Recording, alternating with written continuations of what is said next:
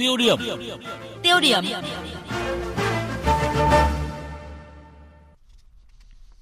Thưa quý vị và các bạn, gần 2 năm qua, việc Ủy ban châu Âu EC áp dụng thẻ vàng đối với thủy sản Việt Nam đã tác động tiêu cực đến hoạt động khai thác, chế biến và xuất khẩu thủy sản của Việt Nam.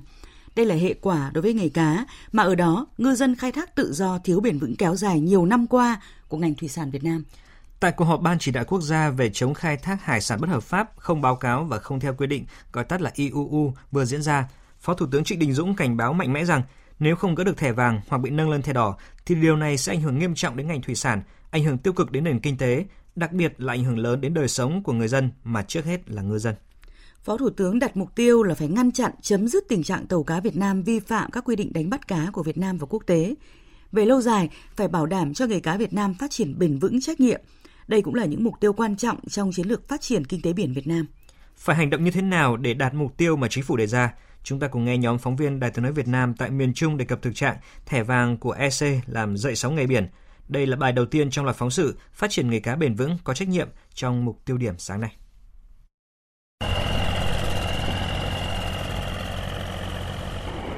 Hai lần xâm phạm vùng biển nước ngoài trong lúc hành nghề khai thác hải sản, ngư dân Trần Văn Năm, chủ tàu cá QNR 90446TS ở xã Bình Châu, huyện Bình Sơn, tỉnh Quảng Ngãi đã trả giá quá đắt Trước đây nghe đồn thổi về mức lãi khá lớn nếu ra vùng biển nước ngoài đánh bắt, nên ông Năm cùng bạn thuyền vượt sang đánh bắt tại vùng biển Australia.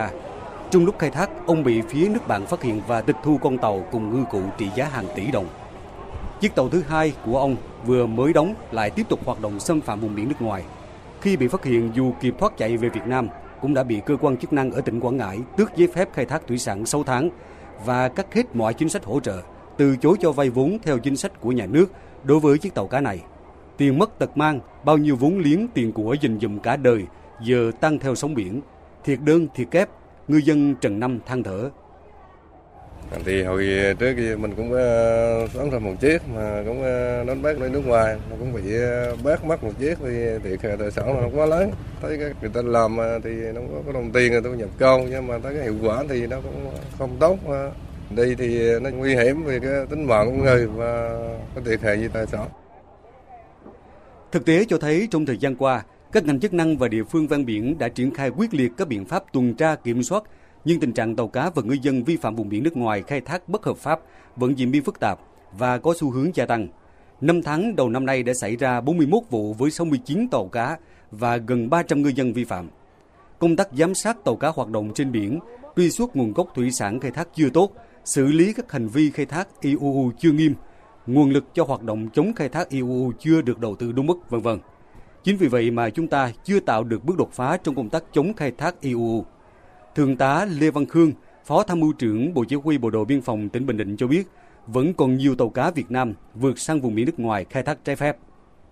Nói chung là ngư dân người ta biết cái vùng biển của các nước nhưng mà ờ, có khi thì vì cái lợi ích của một số thuyền trưởng hay là chủ tàu cũng vì cái lợi ích đó cho nên họ cũng không có quan tâm để ý gì đến cái vùng biển của mình hay của nước ngoài thứ hai nữa là cái vùng biển giữa Việt Nam và Indo, Việt Nam và Malaysia thì cũng còn vùng biển trong lắm. Nếu mà ta theo hiệp định phân định giữa Việt Nam và các nước thì đó không có vấn đề gì. Nhưng mà xử lý theo vấn đề trọng lắng thì có cái theo Ủy ban châu Âu EC, việc đánh bắt quá đà ở một vùng biển có thể ảnh hưởng đến hệ sinh thái của những vùng biển khác, tác động đến nguồn lợi thủy sản của khu vực này. Ngày 23 tháng 10 năm 2017, EC cảnh báo thẻ vàng đối với hoạt động khai thác hải sản bất hợp pháp, không báo cáo và không theo quy định đối với thủy sản Việt Nam. Đồng thời, EC đưa ra khuyến nghị chính thức để Việt Nam cải thiện công tác quản lý nghề cá, đảm bảo tiêu chuẩn khi nhập khẩu hải sản vào thị trường châu Âu. Việc Ủy ban châu Âu EC áp dụng thẻ vàng đối với thủy sản Việt Nam đã làm dậy sóng nghề biển gần 2 năm qua. Khi bị cảnh báo thẻ vàng, sản phẩm thủy sản từ khai thác của Việt Nam đã và đang bị kiểm tra rất chặt. 100% lô hàng xuất khẩu sang thị trường châu Âu đều bị kiểm tra nghiêm ngặt. Nhiều ngư dân và doanh nghiệp đã nhìn thấy rõ hậu quả của việc áp dụng thẻ vàng.